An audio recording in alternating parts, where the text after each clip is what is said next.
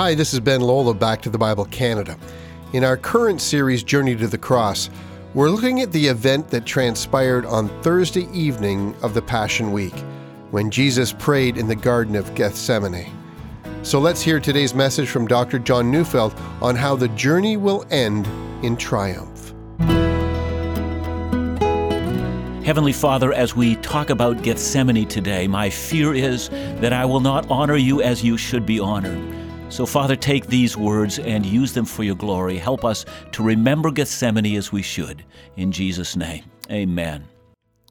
Frank Reed was held hostage by terrorists in a cell in Lebanon for four years. For months at a time, he was blindfolded, living in complete darkness, or chained to a wall and kept in complete silence. On one occasion, he was moved to another room, and although blindfolded, he could sense others in the room. Weeks later, he discovered that he was now chained next to Terry Anderson and Tom Sutherland. Although Frank Reed had been beaten and made ill, tormented, he said that what he felt most was the lack of caring. In an interview, he said, Nothing I did mattered to anyone. I began to realize how withering it is to exist with not a single expression of caring around me. I learned one overriding fact Caring is a powerful force. If no one cares, you are truly alone. As we've been leading up to Easter, we have been tracing the last week of Jesus' life. Today we come to late Thursday night before the dawn broke on Friday, and we find Jesus in prayer at Gethsemane. I want to present him as one who is truly alone. Back in 1914, Ben Price wrote the words of a hymn that captured the mood of Matthew 26. Ben Price wrote, It was alone my Savior prayed in dark Gethsemane. Alone he drained the bitter cup and suffered there for me. Alone, alone, he bore it all alone. He gave himself to save his own. He suffered, bled, and died alone.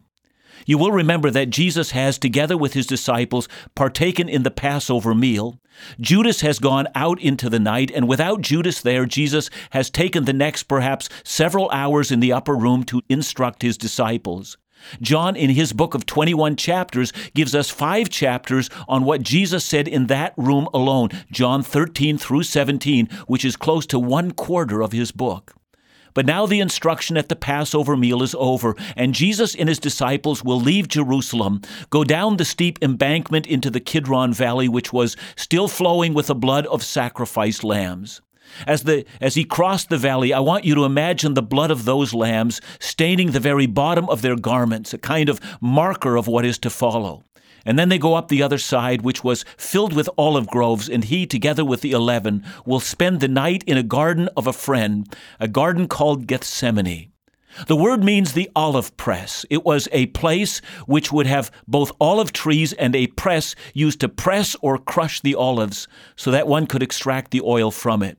It seems somehow fitting to me that in this place Jesus was awaiting to be crushed, as Luke describes it, that his sweat became as drops of blood falling to the ground.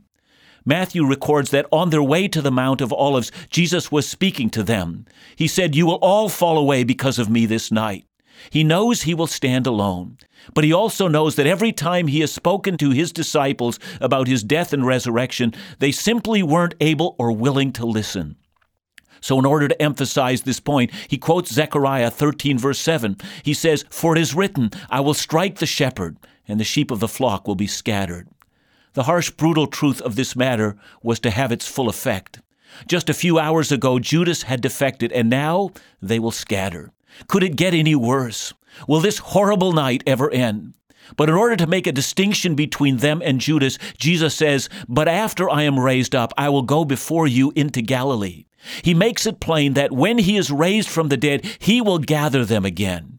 It might be troubling to hear how weak and disloyal they are, but they should know that Jesus will not be disloyal to them. He wants them to weep over how fragile they are, but he does not want them to despair. My listener, can you identify with how weak these men are? Are you any different than they are? How easily we crumble under pressure, how quickly we all become cowards. But Jesus is promising them that in spite of their failure, He will not abandon them. But the disciples respond not by confessing their weakness, rather, they respond in confidence. Peter said to him, Even if I must die with you, I will never deny you. And all the disciples said the same. Luke records Jesus confronting Peter by explaining how difficult the matter has become. Simon, he says, Satan demanded to have you, that he might sift you like wheat, but I have prayed for you that your faith might not fail. Jesus is trying to tell Peter that a great spiritual war is right now going on and that he and the remaining 11 are now under a massive demonic attack. So fierce that it would destroy all of them. It had already claimed Judas, but I have stood in the gap, he says, and I have pleaded your case before God. Now, Peter should have drunk that thought in and said, Thank you. Please don't stop praying. I did not know of the spiritual warfare in the heavens, and I am not prepared, but with your help, you might guide me safely through. But there's none of that. Mark even records Peter saying, Even if they all fall away, I imagine him pointing at the remaining ten, but I will not fall away. Luke records Peter telling Jesus he will not hesitate for a moment to go to prison and to death for him. Please see in Peter's response two very troubling realities. First, notice his dismissal of Jesus. He contradicts what Jesus says and reprimands him. What you have just said is not true. Jesus, you are underestimating me. Second, notice how he dismisses the rest of the ten as potentially weak and reckons himself strong in contrast. Even if he were to stand before the most horrific satanic onslaught, he will be fine. And it's here, standing outside on the way to the Mount of Olives, that Jesus tells him that before the rooster crows announcing the morning, he will have already denied him three times. But even at this news, Peter vehemently denies this as a reality.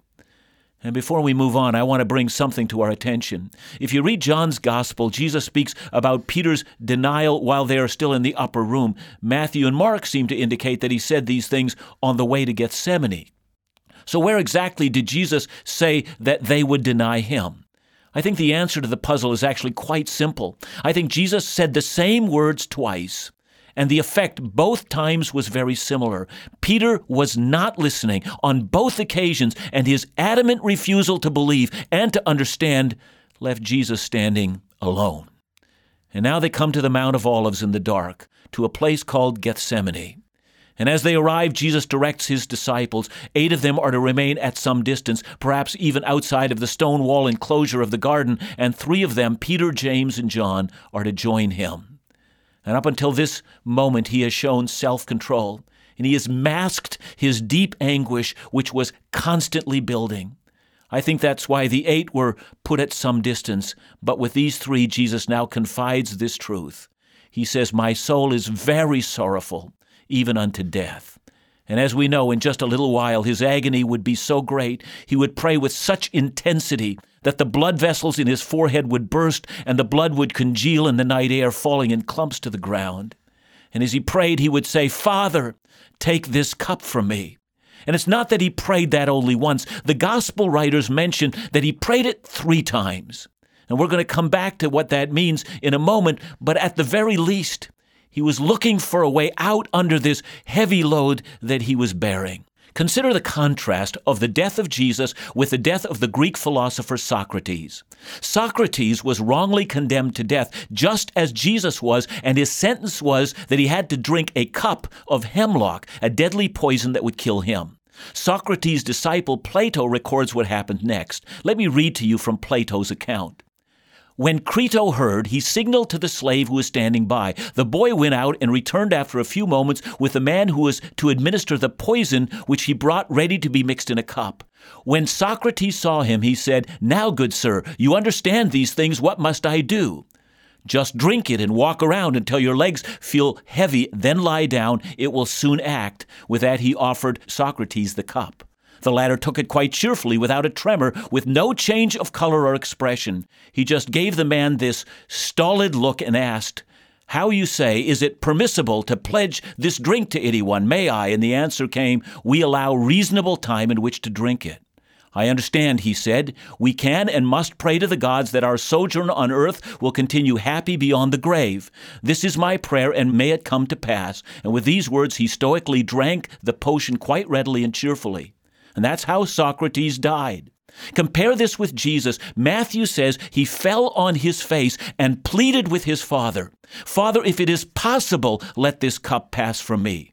See, why did Socrates accept death cheerfully and Christ urge his disciples to watch with him, but they would not? Jesus wanted his disciples to keep awake, keep praying, and then he spent the night in agony. What explains this? It was Martin Luther commenting on this moment who said, Never has any man feared death more than Jesus. And why is that so? Why is Jesus more fearful than Socrates? The entire answer to that question comes down to this What did Jesus mean when he says, Let this cup pass from me? When we come back, we're going to consider this. This has been a powerful introduction to the journey that took Jesus and his disciples to that fateful night in the Garden of Gethsemane, the place where he was preparing to be crushed. I think, too, we can all get a picture of how alone Jesus really was in his moment of suffering and anguish leading up to the cross. When we come back, Dr. Neufeld explains what it was truly like for Jesus to take the cup of God's wrath, and how this, too, was part of God's good plan.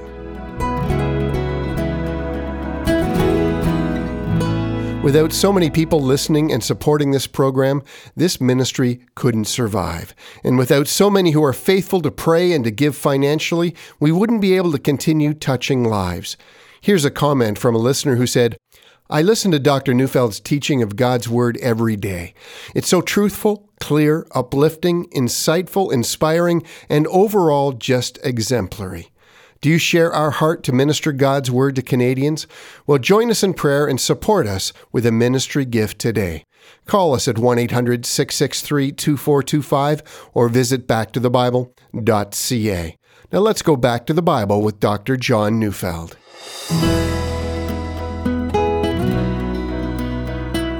The image of a cup came from the Old Testament. Remember that the Old Testament is the Bible Jesus used. Consider how Isaiah uses the image of a cup. When God is about to punish Jerusalem, he says, and I'm reading from Isaiah 51 17, Wake yourself, wake yourself, stand up, O Jerusalem, you who have drunk from the hand of the Lord the cup of his wrath, who have drunk to the dregs the bowl, the cup of staggering. Or listen to the prophet Jeremiah as God is pronouncing judgment on the nations. I'm reading Jeremiah 25, 15, and 16. Thus the Lord, the God of Israel, said to me, Take from my hand this cup of the wine of wrath, and make all the nations to whom I send you drink it. They shall drink and stagger and be crazed because of the sword that I am sending among them. Or listen to Ezekiel as he promises Judah that she will be punished the way her sister Israel was punished. I'm reading from Ezekiel 23 31 to 34. You have gone the way of your sister. Therefore, I will give her cup into your hand. Thus says the Lord God You shall drink your sister's cup that is deep and large, and you shall be laughed at and held in derision, for it contains much. You will be filled with drunkenness and sorrow. A cup of horror and desolation, a cup of your sister Samaria. You shall drink it and drain it out, and gnaw its shards, and tear your breasts, for I have spoken, declares the Lord God. So the cup is a cup filled with horror, the wrath and the desolation of God. God the Father was not handing his Son a cup of hemlock and allowing him to enter peacefully into his presence. Instead, he was handing him a cup full of the fury and the wrath of a righteous, incensed, and angry God for all the sins of the human race, and he said, Drink it. And as Jesus looked into the cup, his face was filled with horror. His entire body convulsed and was overwhelmed at the mere thought of bringing such a cup to his lips. Please remember that Jesus is fully God, but he is also fully man. And as a man, I wonder. Of course, Jesus knew that he was going to suffer, but I wonder if he fully understood as man how the experience of suffering entailed the drinking of the cup of God's wrath. And this wrath was the wrath of God for the sins of the whole world. This cup was so magnificently horror filled that it almost completely suffocated him, so that every human reaction was to draw back and run. And so, as Luke says, drops of blood were now being squeezed through his sweat, and just beside him lay his sleeping friends. Matthew tells us he prayed three times, and at the very least, his prayer lasted for an hour. The first time he prays, saying, My Father, I know that all things are possible for you. Can you devise another way? I don't think Jesus is saying he doesn't want the cross. He's saying he doesn't want the cup of God's wrath. This is an incredible prayer because it not only has Jesus confessing that he doesn't want to drink it, but he rather looks for a way for the Father to be glorified in showing his mercy to broken and sinful humanity in another way. But there is no other way. For Jesus, the issue of God's glory was always paramount. There is nothing in my experience that helps me understand the depth of Christ's loneliness at that hour. His disciples did not understand and were now fast asleep. They were exhausted from the emotion of that day.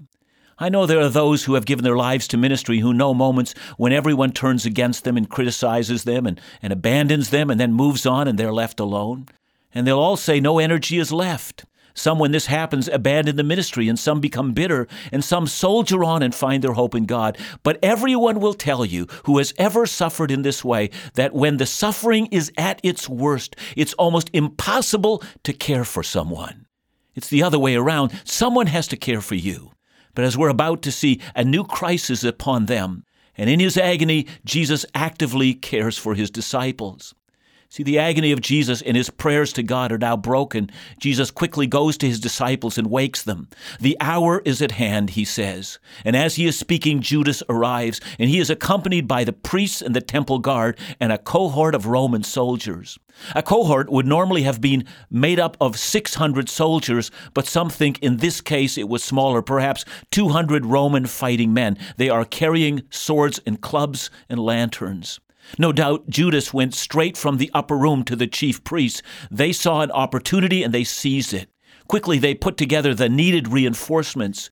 Judas most likely led them to the upper room and found it empty, and then surmised where Jesus would have gone.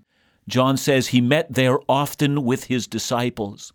The need for pointing out the right man was very important. It was dark. Some in the crowd would not know his face well, and so Judas agreed to betray him with a kiss we can safely say that the Judas kiss has become a byword for the ultimate in betrayal. So here is the contrast a Roman and Jewish guard led by Judas, assuming that Jesus would run, and Jesus positioning himself so he can be easily caught.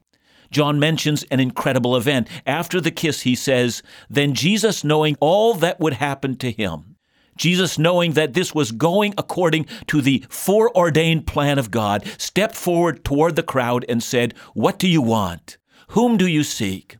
There must have been a stunned pause. Then they answer, We're looking for Jesus of Nazareth. And he says, At least this is how it reads in English I am he. In the Greek, and this is fascinating, he says, Ego eimi, or I am. And with that, the entire cohort and the temple guard, in shock, draw back and fall to the ground. This incident has led many to wonder what happened, but I think the entire incident can be explained by those two words I am. I'm reminded of the incident John relays in John 8. Jesus engaged in a heated debate with the Jewish religious leaders, and they ask him, Who do you make yourself out to be? And he says, Before Abraham was, I am. Throughout the book of John, there are seven separate I am statements of Jesus. I am the bread of life. I'm the light of the world. I'm the door to the sheep. I am the resurrection and the life. I am the way, the truth, and the life. I am the good shepherd. I am the vine, and you are the branches. You know, with each I am statement that John records, he helps us see the authority of the man in human form, yet the one who is the Almighty God. His authority at that moment was stunning. And then Jesus says in the same voice of authority, So if you seek me, let these men go. Jesus, by giving himself up immediately in his excruciating agony, has protected his disciples. I know that in a moment of bravado, Peter almost blew their chance at escape. We know of him taking the sword and cutting off the ear of the servant of the high priest, but Jesus again intervenes, performs a miraculous healing, tells Peter that if you live by the sword, you're going to die by the sword, and then utters words that will always be remembered. He says, Shall I not drink the cup that the Father has given me? With those words, Jesus gave himself up to a suffering that none of us, even if we've suffered a debilitating disease for a lifetime that has left us racked in pain, even that pain cannot compare to what happens next. You see, the sufferings of Christ which we will describe in the next two days, are a picture of Jesus draining the cup, filled with sufferings so great that from that day on, what he did on the cross would for all times satisfy the Father for the sins of the whole world. That which should have fallen upon us, all of us, fell upon him in those next few hours. That's why the journey to the cross would end in triumph. Jesus, by submitting his will to the will of the Father, triumphed over sin, over death, over Satan, over the slandering mob, over hell, and over the grave. What a Savior that we have. That's the gospel that we proclaim. That's why this week is unlike any other. That's why we have to celebrate as we do. It is Easter. What a Savior.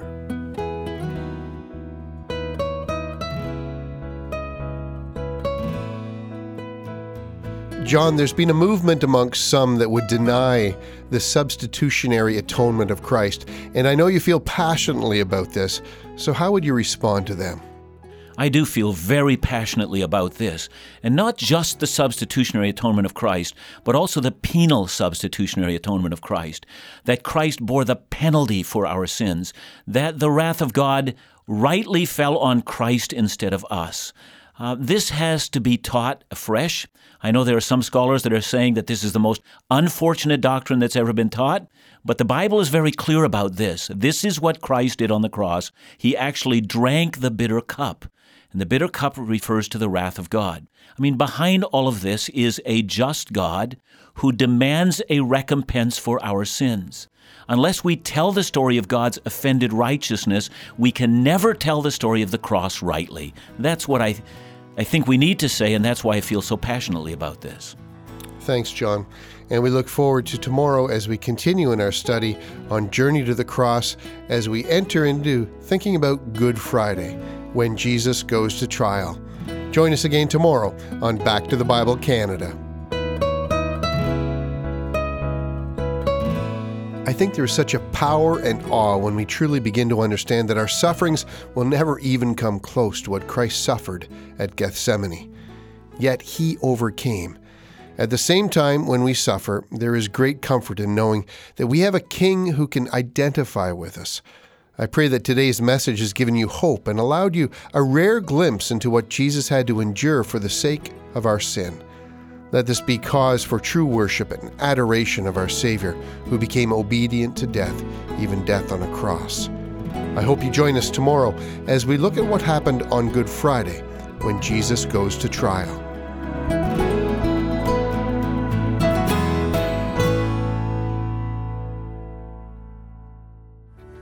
We've nearly completed Dr. Neufeld's Easter series, Journey to the Cross, and you can still receive your own personal copy of the series on CD.